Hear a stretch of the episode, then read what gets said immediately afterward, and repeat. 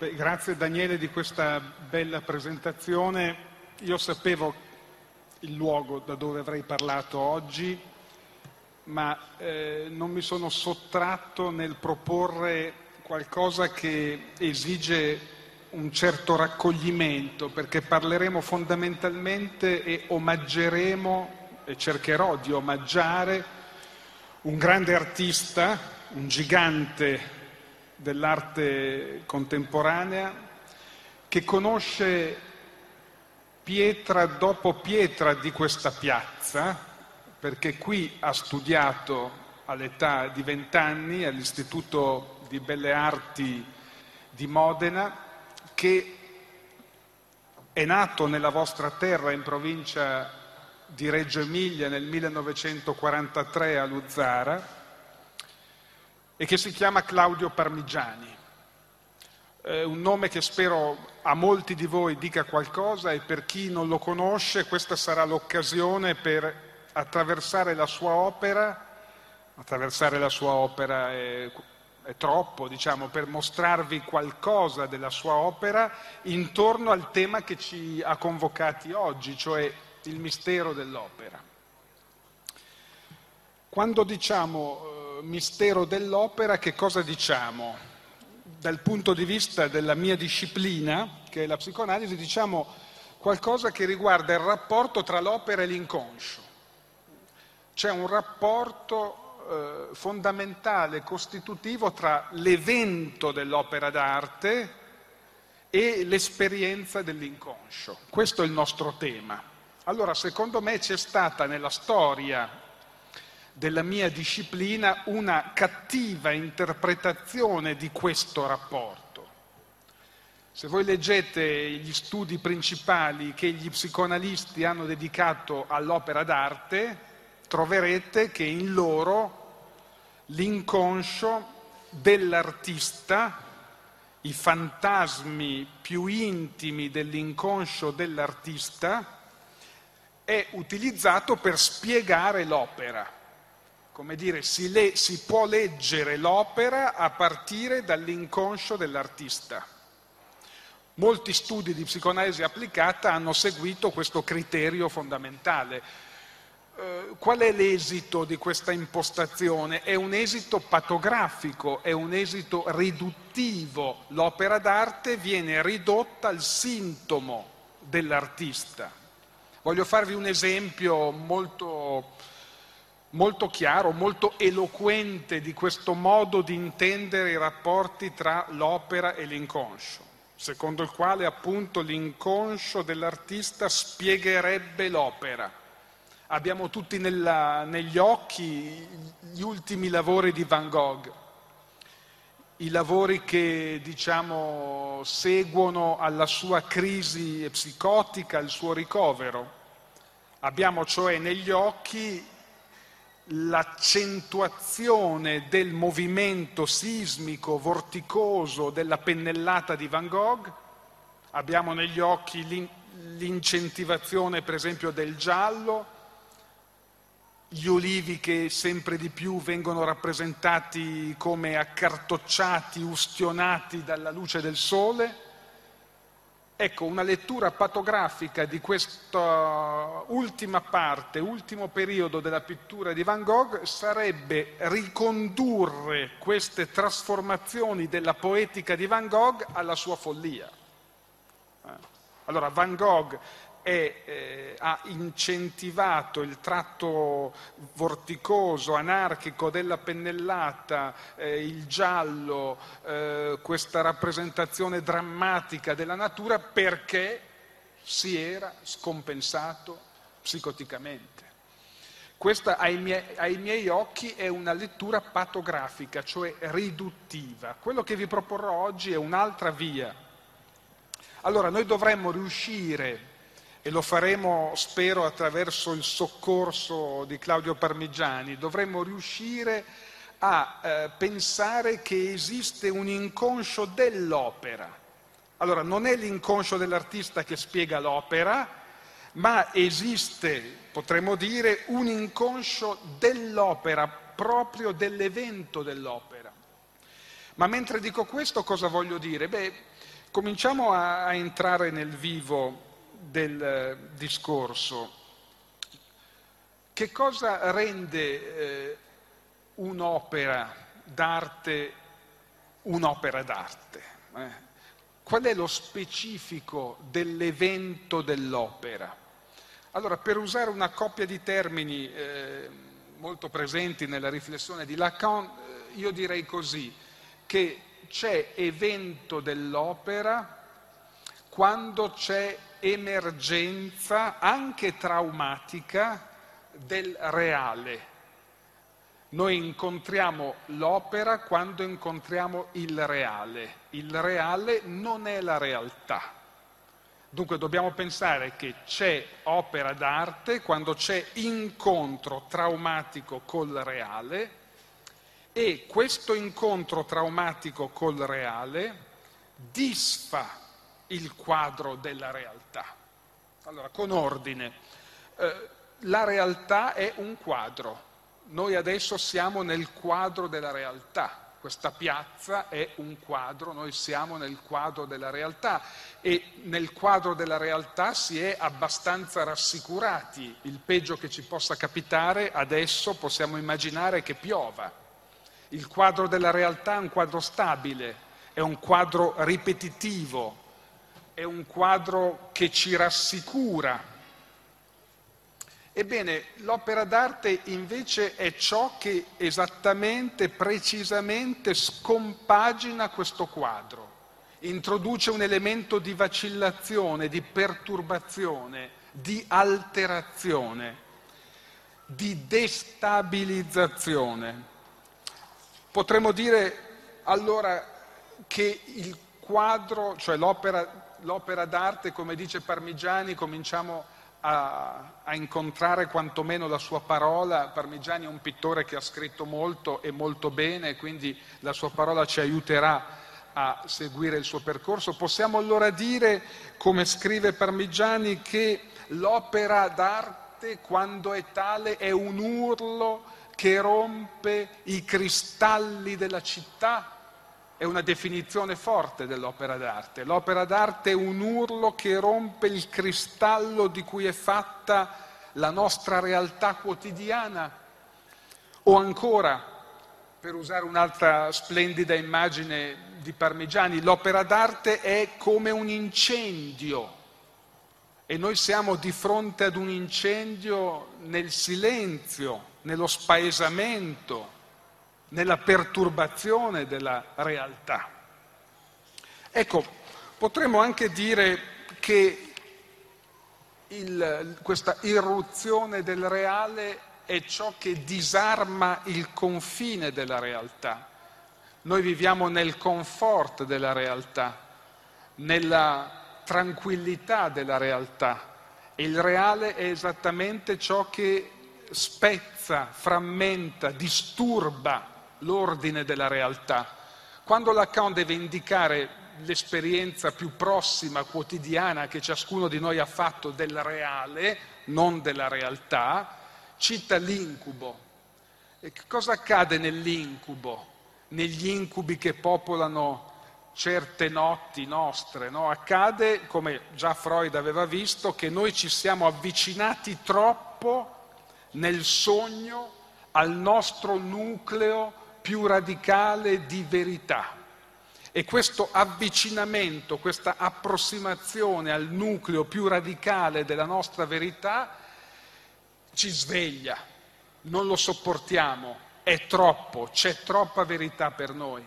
Quindi l'incubo, il reale dell'incubo è qualcosa che ci sveglia. Noi siamo nella realtà, tutti noi siamo nella realtà parzialmente addormentati, siamo parzialmente assopiti e diversamente il reale è ciò che ci costringe al risveglio, che ci costringe a svegliarci. Questa è una buona definizione dell'opera d'arte. C'è opera d'arte ogni qualvolta incontrando un'opera io sono costretto a svegliarmi, sono costretto, diciamo così, a rinunciare al quadro abitudinario, ordinario della realtà. E qui troviamo una parola molto presente in Heidegger, con quale Heidegger definiva questo incontro, non a caso. Heidegger usava la parola tedesca Stoss, Stoss che va proprio nel senso dell'urto, nel, nella scossa. Eh? Tapies descriveva l'incontro con l'opera come sempre caratterizzato dalla presenza di una elettricità. Eh? Quindi c'è qualcosa che c'è qualcosa che appunto rompe i cristalli, rompe il vetro, il vetro della realtà.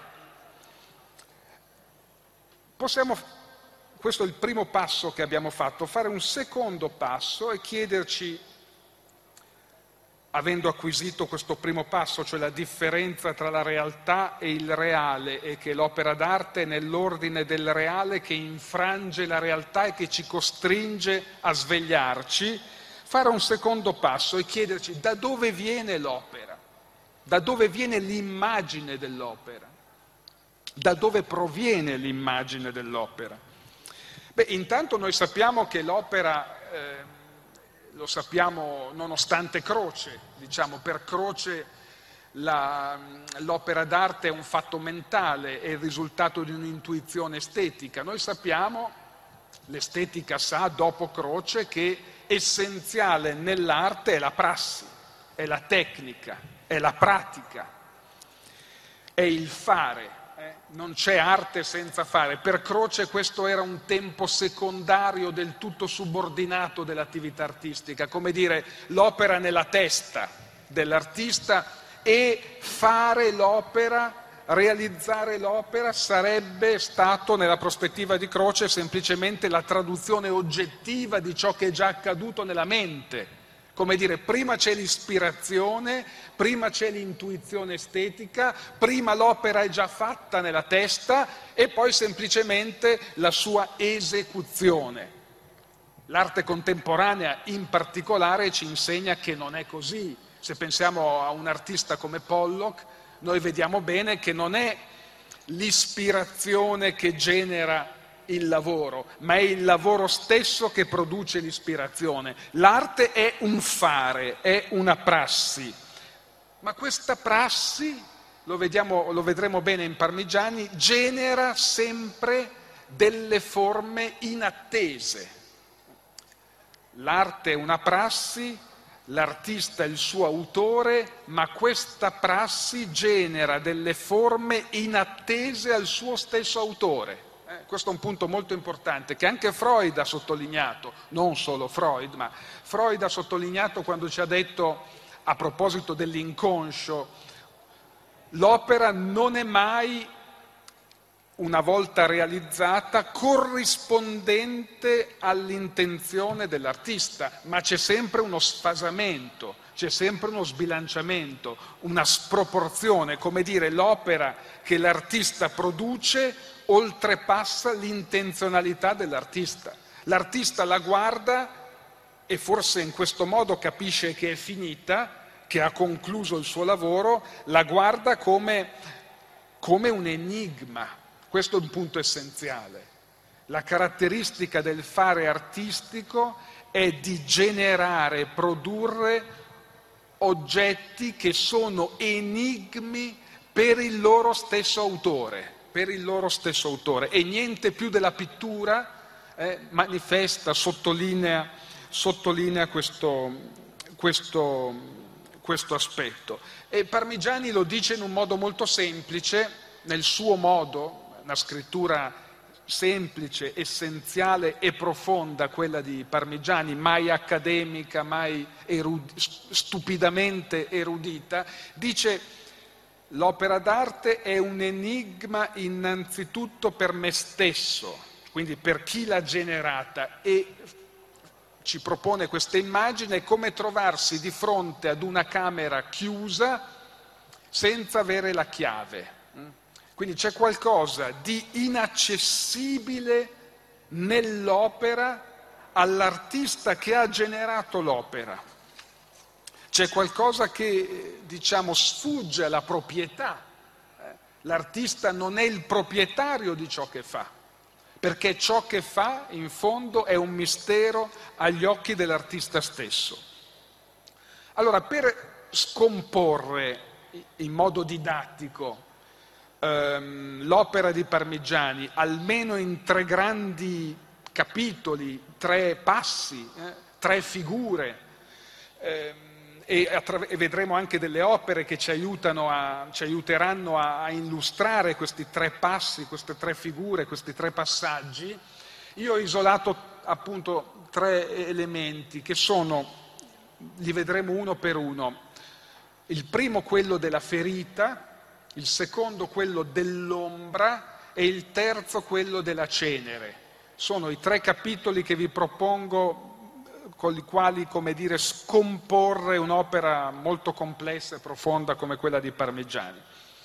Cominciamo con quello della ferita e cominciamo a proiettare alle mie spalle una sua opera. Intanto una notizia su quest'opera, questa è un'opera del 1995, si intitola Angelo ed è un'opera che Parmigiani espone alla eh, Biennale di Venezia. Spero che voi possiate vederla bene, eh? è un'opera fatta mh, fondamentalmente col fango, col fango, con l'argilla. Eh? Sono due scarpe, due scarpe di contadino. Queste due scarpe stanno dentro una teca di vetro ad altezza d'uomo collocata al centro di una stanza vuota. Questa è l'opera, Angelo, presenza misteriosa. No? Presenza misteriosa, invisibile, come tutti gli angeli, no? Ci sono solo le scarpe che si vedono.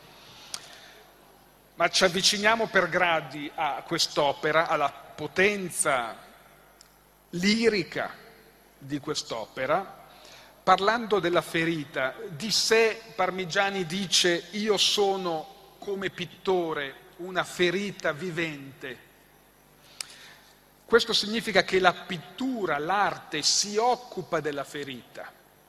L'arte è una pratica che ruota attorno alla ferita. Quando diciamo ferita diciamo lacerazione, finitudine, morte, eccedenza ingovernabile della vita, trauma. L'opera d'arte si rapporta necessariamente alla ferita, ma ha la forza trasformativa, trasfigurativa di eh, elevare la ferita alla dignità della poesia.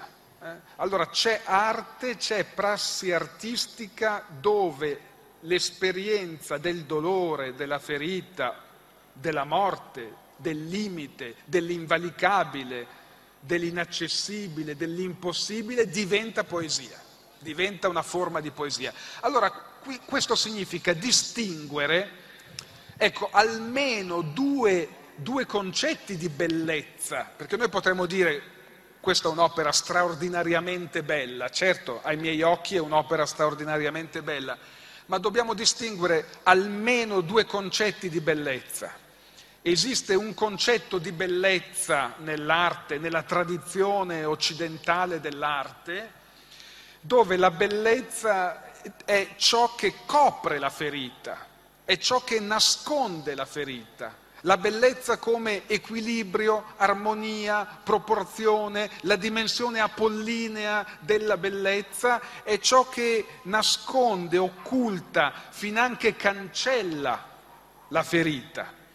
In psicoanalisi Freud dice il nevrotico che adora il bello adora il bello per coprire la castrazione. Eh, modo tecnico per dire che la bellezza, l'idealizzazione della bellezza, che cos'è? È uno scongiuro della ferita, è un evitamento fobico della ferita, è un modo per eh, esorcizzare la ferita. Eh? Il grande filosofo francese Sartre aveva un sintomo, a proposito Faccio una piccola digressione divertente. Il filosofo Sartre aveva un sintomo che lo affliggeva ogni, ogni qualvolta doveva, lo racconta lui, quindi si può dire perché lo ha scritto, diciamo, lo racconta in un suo libro. Il sintomo è che quando doveva, era obbligato per ragioni di lavoro a prendere l'aereo, era terrorizzato, terrorizzato che l'aereo cadesse evidentemente, e aveva escogitato un sistema sintomatico per, come dire, eh, trattare questa angoscia, e cioè nel momento dell'imbarco, quando i passeggeri si incamminano verso l'aereo, si guardava attorno per cercare una bella ragazza, eh. non per far che, non per far chissà cosa, ma solo per guardarla. Cercava cioè una figura, un rappresentante della bellezza. E così si spiega, diceva, se attorno a me erano solo brutti, era un presagio di morte. Quindi era necessario trovare il bello. Eh, eh, immaginiamo dunque l'angoscia se non trovava almeno una figura che incarnasse la bellezza. Allora, questo aneddoto di Sartre ci spiega bene come il bello può funzionare in quanto esorcismo della morte, esorcismo della ferita, copertura, velatura della ferita. E invece esiste una altra declinazione della bellezza e nella storia dell'arte in Occidente abbiamo avuto tanti esempi, che in fondo sono gli esempi che poi Parmigiani ama. Eh, Goya, per esempio, Mantegna, per esempio, Van Gogh, per esempio, che appartengono alla storia dell'arte, sono tre riferimenti importanti nella sua opera, c'è un'altra declinazione della bellezza dove la bellezza diventa struggente, la bellezza diventa struggente come ai miei occhi sono queste scarpe, non perché nasconde la ferita, ma perché la sa ospitare, perché sa includere la ferita, perché sa parlare della ferita, perché sa trasformare, come dicevo prima, la ferita in una poesia. Beh, qui eh, è evidente anche in quest'opera che è fatta di fango, non è fatta di spirito, eh? è fatta di materia. Se volete qui sentiamo tutto l'orientamento antiplatonico della pittura di Parmigiani. Eh, come dire, qui c'è in primo piano fango, non spirito, materia, non idea. E c'è poi appunto un richiamo anche biblico, noi tutti siamo fatti come queste scarpe, siamo scarpe di fango? Siamo fatti di terra, terra essiccata. Ma è chiaro che in quest'opera, non avrò il tempo di sviluppare questo punto, Parmigiani ci mostra anche in che senso lui si considera un pittore. Lui che non usa più il quadro, vedete, qui non c'è un quadro.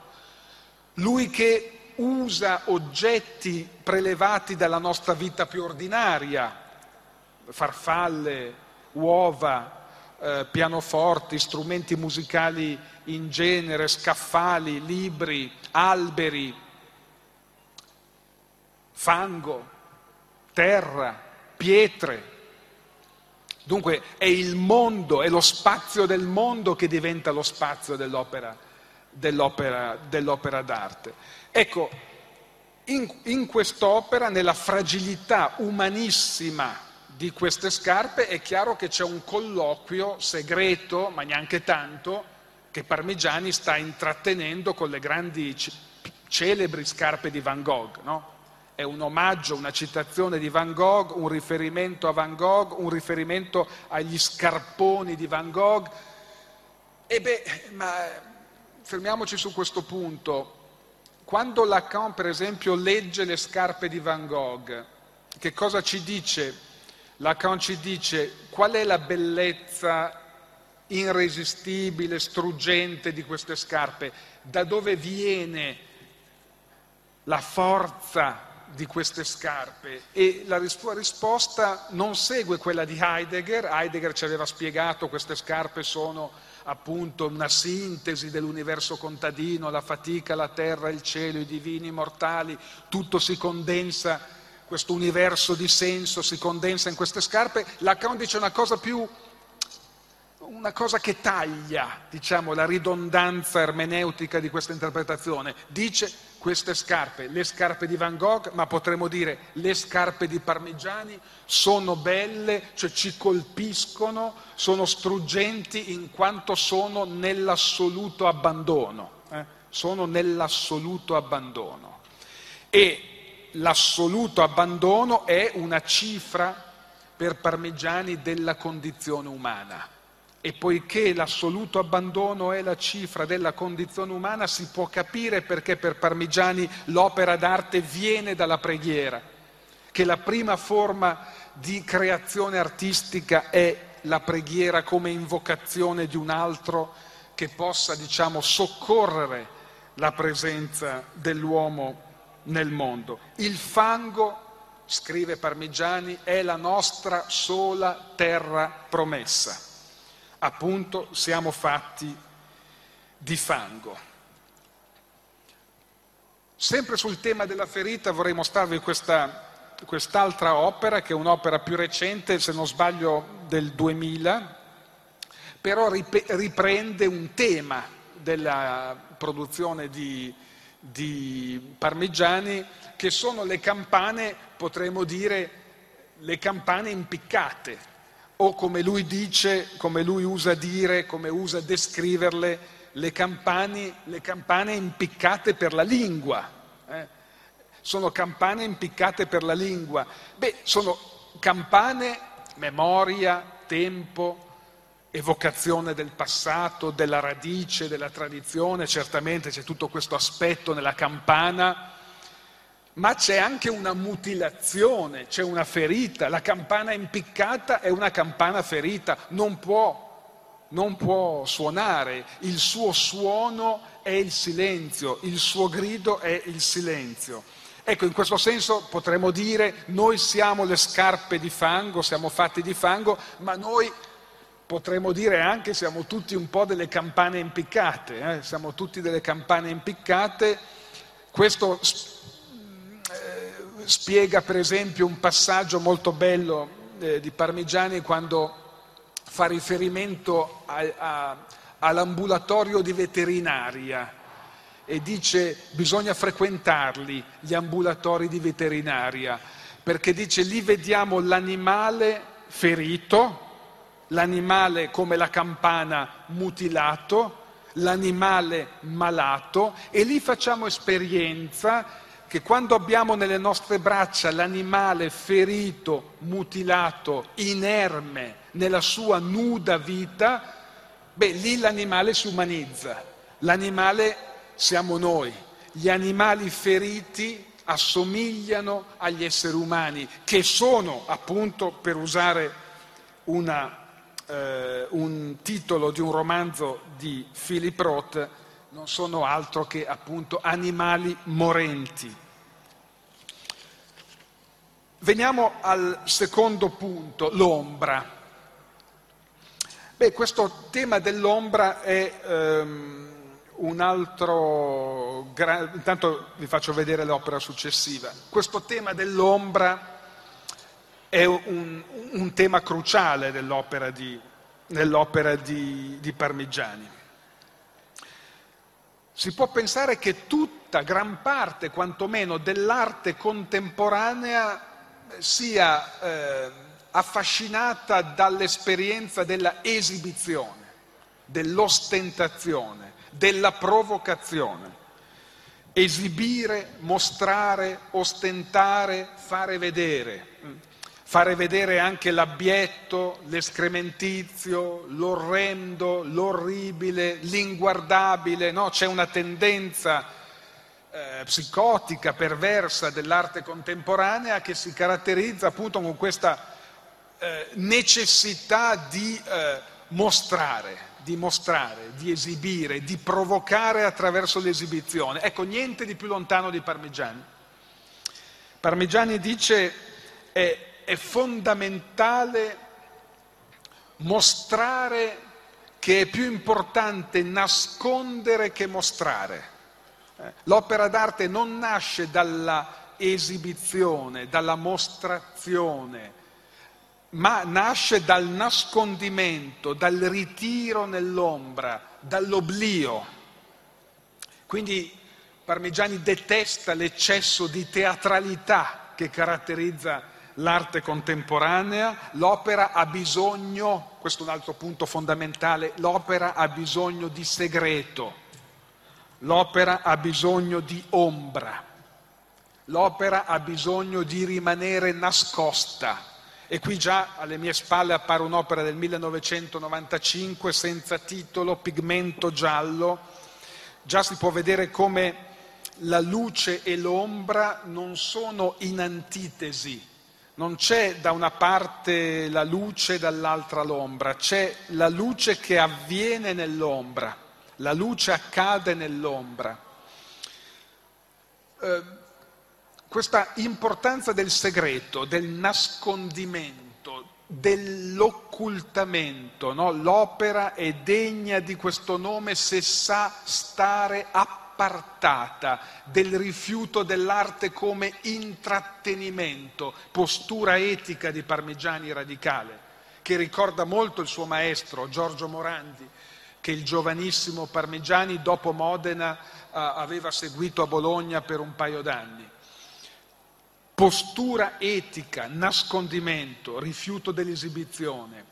Ecco, c'è un'opera che più di tutte non l'ho portata perché non si può portare, non si può fare vedere, perché appunto è radicalmente nascosta. Siamo nel 1988, Parmigiani concepisce quest'opera veramente formidabile, la chiama Terra, è una sfera d'argilla di 75 centimetri, su questa sfera Parmigiani mette le proprie mani lasciando delle impronte e poi una volta fatto questo, come, cito Parmigiani, un animale che possiede qualcosa di prezioso, ma sente arrivare una minaccia, scaltro, ricerca il luogo dove nascondere l'oggetto prezioso, il suo osso, diciamo così, cosa fa l'animale?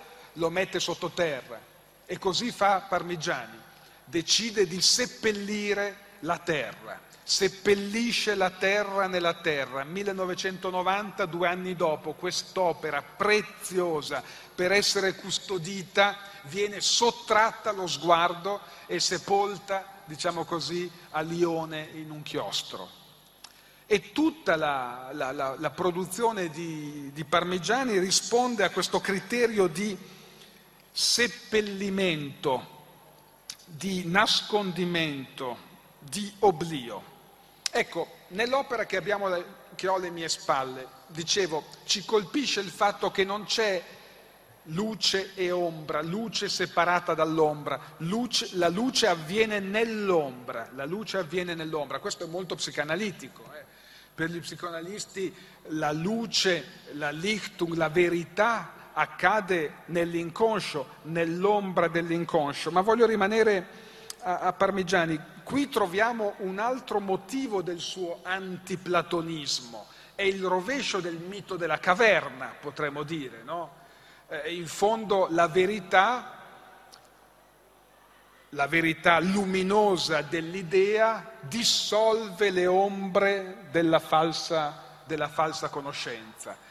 Per Parmigiani, lo cito, si tratta invece all'opposto, lo cito, apro le virgolette, del fare dell'ombra non il, un riflesso falso, ma il luogo della verità. Fare dell'ombra il luogo della verità. E l'ombra è il luogo che noi non possiamo possedere, luogo delle cantine, luogo inaccessibile, luogo anche del nostro, delle nostre angosce primarie, no? l'ombra, lo sconosciuto, lo straniero, l'inappropriabile, l'inavvicinabile. L'ombra, dice Parmigiani, ci accompagna da sempre, come quando da bambino racconta giocava a prendere la sua ombra. Tutti noi abbiamo giocato a prendere la nostra ombra senza mai riuscirci. L'ombra accompagna la vita come una presenza mai eh, governabile del tutto. Dice all'ombra è legato, sempre Parmigiani, il senso della vita e della morte. Altro punto molto importante, non c'è opera d'arte degna di questo nome che non entri, non vibri nel confronto con l'ombra, che è il confronto appunto con il limite del linguaggio, con l'irrappresentabile. Possiamo vedere una variazione straordinaria di questo tema dell'ombra questa è una delle opere che io amo eh, di più, siamo nel 1986. Spero che la vediate bene, si intitola A lume spento. Anche qui, di nuovo, la tecnica di Parmigiani è sempre colloquiare con la storia dell'arte. È indubbio che qua la citazione, il riferimento, il colloquio con De Chirico, col canto d'amore del 1914 che viene evocata nella composizione degli elementi, ma qui c'è qualcosa di straordinario in, questo, in questa figura. Se guardate, una domanda ingenua ma fondamentale che possiamo farci è da dove viene la luce che eh, accade, appare sul profilo della statua? Perché la lampada, appunto, come dice il titolo, a lume spento, è spenta, quindi è ombra. L'ombra, dice Parmigiani, è il sangue della luce. L'ombra è il sangue della luce. L'ombra non è l'antiluce, l'ombra è il sangue della luce. E qui la, dobbiamo ricorrere alla spiegazione che Parmigiani dà di quest'opera perché è troppo, troppo rara, troppo particolare per dimenticarla. Lo cito a memoria, dice ho avuto l'idea di quest'opera pensando alla luce delle stelle. Dobbiamo pensare che questa lampada sia una stella. Le stelle gettano i loro fasci luminosi che raggiungono, eh, raggiungono i nostri occhi, ma mentre noi guardiamo quella luce, quell'arresto di luce, le stelle sono già morte. La, la, poesia altissima di quest'opera è di incarnare, rappresentare la luce della stella morta, quindi la luce come resto della stella morta.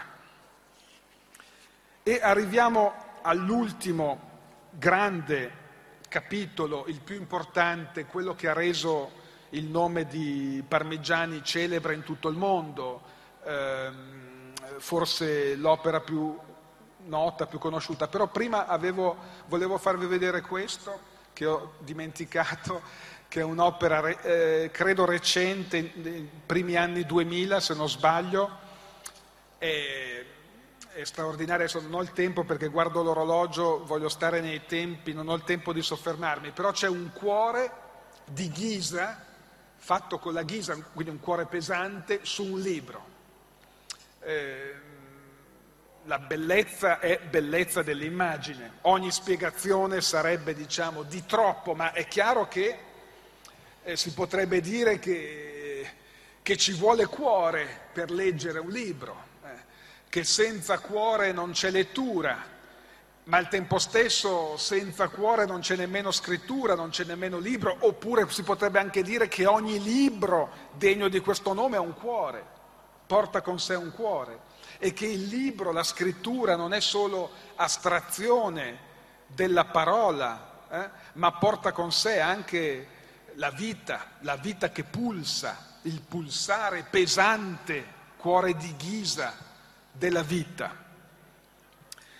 Ecco, noi ci affacciamo all'ultimo eh, eh, capitolo con cui ho suddiviso la straordinaria opera di Parmigiani che è quello delle delocazioni. Abbiamo detto la cenere. Le delocazioni, questa è una cosiddetta delocazione, ne vedremo anche un'altra, sono delle opere molto particolari, eh, fatte di polvere fondamentalmente, sono opere fatte di polvere, fatte di cenere, fatte di fuliggine, e eh, dobbiamo proprio alla città di Modena la scoperta, la trovata delle delocazioni. Siamo nel 1970 Parmigiani deve allestire una esposizione in questa città, mette a posto le varie stanze, in una stanza libera la stanza da diversi oggetti che giacevano in quella stanza, immaginiamo da tanto tempo, e quando toglie dalle pareti eh, gli oggetti assiste all'apparizione luminosa, direbbe, all'apparizione luminosa delle impronte che gli oggetti, impronte di polvere che gli oggetti hanno lasciato, come una loro traccia, come la traccia quando siamo al mare del piede che appunto calca sulla, sulla sabbia. E rimane colpito da questa resistenza, torneremo su questo punto, anzi concluderò su questo punto, della resistenza al tempo. Eh, la polvere per Parmigiani ha questo doppio statuto, per un verso è la marca del tempo, eh? Siamo tutti destinati, siamo fatti di fango, siamo campane impiccate, oggi vi, vi sentenzio un po', insomma, siamo scarpe di fango, siamo, siamo campane impiccate e siamo anche, no, eh, biblicamente destinati a ritornare alla polvere. Ecco, vedremo come Parmigiani però fa una torsione di, del testo biblico su questo punto, cioè introduce una, uno scatto, una, una torsione molto singolare. Quindi la polvere, dicevo, per un verso è la marca del tempo, il tempo che passa, l'impolverimento, grande pittore della polvere dice Parmigiani, sopra tutti è Giorgio Morandi. Eh? Questo è un altro elemento della lezione di Morandi che passa, passa, ehm, passa in Parmigiani. Quindi da una parte la polvere è questo, segna il fatto che il tempo ci consuma, siamo fatti di polvere destinati a diventare polvere. Ma dall'altra, e qui è Parmigiani, non dico contro il testo biblico, ma che entra in un rapporto particolare col testo biblico quando dice che in fondo la polvere è anche ciò che resta. Quindi non è solo il segno del tempo che consuma, ma è anche ciò che il tempo paradossalmente non può consumare, è ciò che resta del tempo. Una volta fatta questa scoperta, questa luminosa scoperta, beh, Parmigiani casuale, appunto 1970 a Modena, Parmigiani ne fa un metodo e costruisce il ciclo delle delocazioni. Il metodo, dobbiamo immaginarcelo, molto artigianale, un cilindro, una stanza chiusa, dentro c'è del fuoco, il pittore apparecchia la stanza con degli oggetti, il fuoco fa il suo lavoro, brucia, produce polvere, fuliggine, cenere, e quando si spegne abbiamo, gli oggetti vengono tolti, abbiamo le sagome che noi vediamo in quest'opera, per esempio la sagoma di un panno appeso alla parete o in quest'altra dall'eco volutamente, fortemente morandiano, abbiamo delle bottiglie, dei, degli oggetti su una mensola. Ecco, mi avvio lentamente verso, verso la fine. Eh, quando diciamo che l'opera è fatta di polvere, l'opera è fatta di cenere, l'opera è fatta di fuliggine, diciamo che l'opera è fatta di memoria. Eh? L'opera è sempre fatta di memoria e Parmigiani con queste opere fa un lavoro sul tempo fa un lavoro sul tempo. Cosa, ma quando diciamo l'opera è fatta di memoria, che cos'è la memoria? Per Parmigiani soprattutto. Eh? La memoria è, voglio un po' schematizzare brutalmente questo punto, la memoria è una lingua. La memoria ha la forma della lingua, non del linguaggio, eh? non dell'alfabeto. Eh?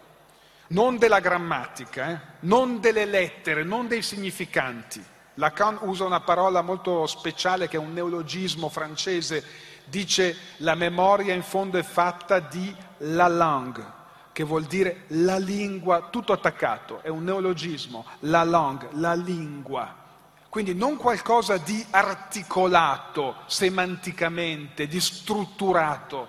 La langue è la lingua che non si può separare dal corpo. La langue sono i suoni, i profumi, le emozioni, gli affetti che hanno caratterizzato i primi tempi, i primissimi tempi della nostra vita. La langue è un deposito è un deposito del corpo, è un deposito affettivo. Ciascuno di noi ha la sua la langue, potremmo dire, no? E il problema è che noi non possiamo parlare in la langue, tranne gli artisti. Gli artisti parlano con la langue, noi parliamo col linguaggio. La langue è la brace del linguaggio, potremmo dire che la langue è la cenere del linguaggio. E il linguaggio o il tempo, potremmo dire, qui le cose sarebbero un po' troppo complesse da sviluppare, ma il tempo consuma la vita, abbiamo detto, no? brucia la vita, brucia la nostra infanzia. Eppure nel bruciare del nostro tempo, il tempo è un fuoco che brucia, nel fuoco, in fondo Parmigiani eh, pensa l'azione del tempo, eh? Il tempo è come un fuoco che brucia, che divora, che consuma. In questo consumarsi del tempo nel fuoco del tempo c'è qualcosa, dicevo, che resta. Che cosa resta? La cenere. Che cos'è la cenere? È la langue. La langue è ciò che resta. E voglio entrare più nel merito di questo. La langue è ciò che resta. Dunque abbiamo detto che la langue è fatta di profumi, immagini, suoni, lallazioni infantili, musiche, ritornelli, canzoni che hanno costituito come un deposito su cui poi si costruirà l'articolazione l'articolazione del linguaggio. Ebbene, dice Parmigiani, la lingua è tutta nella materia. Questa è una, è una definizione di la langue. Non so se Claudio Parmigiani sia consapevole di questo, ma è una definizione precisa della langue. La lingua è tutta materia, cioè suono, affetto, corpo, musica, eccetera. E nella langue, nel, nel, mondo della langue, nel mondo eh, di cenere della langue, esistono alcune immagini, addirittura Parmigiani dice una sola immagine, una sola immagine totale. Ci chiedevamo all'inizio da dove viene un'opera d'arte? Risposta di Parmigiani, da una sola immagine, una sola immagine che si è scolpita per Parmigiani è la Casa Rossa, il luogo della sua prima infanzia, che è un luogo di vita, di memoria, di ricordi, di esperienze e che è stata diciamo, te- abbattuta dal tempo e eh, bruciata dal tempo, letteralmente. Questa casa non c'è più perché è stata portata via da un incendio. Vedete qui come torna il tema del fuoco che consuma. Ecco, ma c'è qualcosa della, eh, della Casa Rossa come immagine che è l'epicentro di una raggiera di altre immagini che costituiscono tutte insieme gli oggetti di cui è fatta l'opera, eh, l'opera di Parmigiani che appare indistruttibile. Questo è il punto vero. Cioè il tempo la morte non è l'ultima parola sulla vita. Questa sembra essere la posizione eh, di Parmigiani. La cenere non è morta, la cenere, come dis- scrisse una volta Gigi Uberman eh, a proposito di Parmigiani, la cenere resta viva. La cenere non è morta, la cenere resta viva. Dalla cenere sorge, sorge l'opera d'arte. È, come, è quello che dice Benjamin quando commenta le affinità elettive di Goethe, quando paragona l'opera d'arte a un rogo eh, che non consuma mai completamente eh, le sue legna, che non può mai bruciare tutto. Dunque esiste qualcosa che resta, la cenere è viva. L'opera di Parmigiani ci mostra che in questo, per esempio nell'opera che è alle mie spalle, la polvere non è solo il segno della violenza del tempo, ma anche la poesia del suo resto. E per concludere, e, e tutto questo ha a che fare con proprio un'idea alluvionale dell'inconscio. Eh? La langue è questa alluvione che ciascuno di noi porta con sé. Se io penso di cosa è fatto la mia la langue, e ritrovo le bocche di leone dei, delle mura friulane dopo le giornate di pioggia, il sapore del minestrone che mio nonno preparava, eh, il, il profumo delle vigne, delle pesche bianche. Ciascuno di noi ha la sua la langue, le cantilene di mia madre che mi accompagnava nel letto prima che mi addormentassi, le immagini dei miei primi fumetti. Tutti noi siamo fatti a pezzi staccati di la langue. E, e poi c'è un epicentro. L'epicentro per Parmigiani è la Casa Rossa. Da questo epicentro scaturiscono tutti gli elementi della sua La Langue, che io vi voglio leggere e con questo lasciarvi in questo straordinario brano dove in fondo troviamo un riassunto, un riassunto preciso e sublime della poetica di Parmigiani. Non a caso il testo si apre con un riferimento all'inconscio, cioè al sogno. La langue è il luogo dell'inconscio. Sogno, terra nera, fango, terra di cimitero, sogno, case senza porte, case sventrate, sgretolate, finestre dai vetri rotti, povere, umilissime camere, letti d'ospedali, lazzaretti, garze, garze intrise di sangue raggrumato, tosse, fiato, volti di patimento, cucine, rancide, pareti di cartone, ragnatele, reti da pesca appese ovunque, rossi gamberi su bianchi piatti. Sogno mia madre e mio padre il loro sorriso, le loro mani, i loro piedi coperti di piaghe. Cammino nella primavera avvolta da una moltitudine di farfalle. Mi vedo nella bianca luce correre a piedi nudi accanto ai vecchi platani mentre cerco di catturarle, splendenti e palpitanti, premere dentro il palmo della mia mano. Vedo la vecchia richina accanto alla chiesetta dei Lillà con il chiaro d'uovo e la rugiada raccolta nella prima luce dell'alba guarire con magici segni la mano ferita di mio fratello. Grazie.